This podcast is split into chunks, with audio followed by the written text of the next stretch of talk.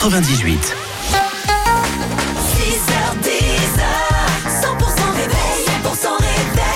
Mardi aujourd'hui, nous sommes le 27 février. Bonjour le Sud et merci d'être avec nous sur 100%. Il est 9h. Colin Gang à suivre.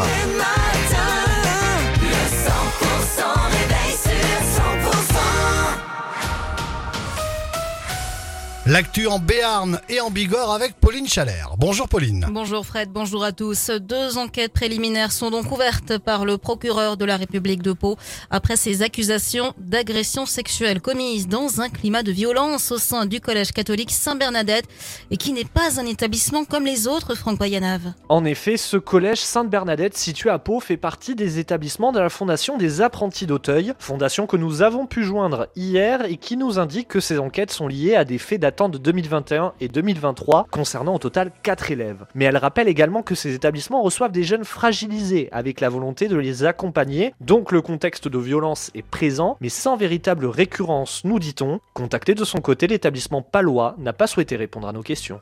Les précisions de Franck Payanave, info à retrouver sur notre site 100%.com. La suite du journal, Pauline Chalère. Et ça y est, les Pyrénées-Atlantiques sont passées officiellement en vigilance orange pour avalanche. Ce mardi, de grosses avalanches qui sont effectivement attendues selon Météo France. Elles peuvent toucher les routes de montagne dans les couloirs habituels et parfois des infrastructures des stations de ski. Le risque d'avalanche qui est fort hein, d'un niveau 4 sur 5 sur les massifs basques et Asposo mais également en Haute-Bigorre, dans les Hautes-Pyrénées, qui est pourtant en vigilance jaune. Alors soyez extrêmement vigilants si vous allez profiter des pistes de ski. Les pistes de ski, justement, qui profitent des jolies chutes de neige qui s'observent depuis hier dans les Pyrénées. Un épisode neigeux important est constaté depuis hier et qui doit durer jusqu'à demain matin. Euh, épisode qui permet à Valouron d'ouvrir le haut de sa station aujourd'hui. Otacan rouvre également dès ce mardi son espace débutant et son espace nordique. Puis le reste du domaine de manière progressive si l'enneigement le permet. Le Val d'Azin, le Pont d'Espagne et Nistos devraient aussi ouvrir leur domaine skiable. Un Béarnais a perdu la vie dans un accident de la route au Pays Basque. Samedi soir, peu après 22 heures, sur la 63, une voiture a violemment percuté la glissière de sécurité à hauteur de Cibourg. Le conducteur, 25 ans, est décédé sur le coup. Le jeune homme, originaire de Pau, vivait à Carès-Cassabert. Le passager, 35 ans, lui a été grièvement blessé et évacué à l'hôpital de Bayonne. Un appel à témoins a d'ailleurs été lancé par la police après ce dramatique accident. Un jeune homme de 26 ans s'est retrouvé hier devant le tribunal de Tarbes après un délai de fuite. C'était jeudi dernier. L'automobiliste a refusé de se soumettre à un contrôle et a pris la fuite en voiture. Une course-poursuite qui s'en est alors suivie entre Sou et Ibos.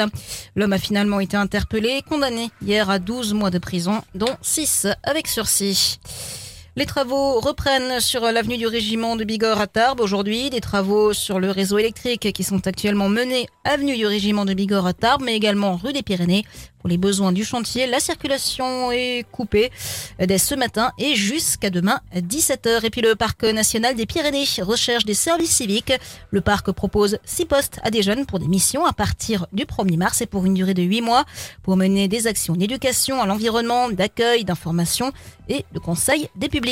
Et dans le reste de l'actu, Pauline Emmanuel Macron a appelé les alliés de l'Ukraine réunis à Paris un sursaut pour assurer la défaite de la Russie, annonçant de nouvelles mesures pour fournir plus d'armes à Kiev et refusant d'exclure l'option d'un envoi de troupes occidentales à l'avenir. Et Gabriel Attal au salon de l'agriculture aujourd'hui. Le Premier ministre arpente à son tour les allées du salon, porte de Versailles. Après être allé voir la vache égérie du salon nommée cette année Oreillette, il doit déambuler toute la journée à travers les stands des différents halls et échanger avec les agriculteurs. Et devrons-nous bientôt passer une visite médicale pour conserver notre permis de conduire? Le Parlement européen doit débattre ce mardi de la question avant de procéder au vote demain mercredi.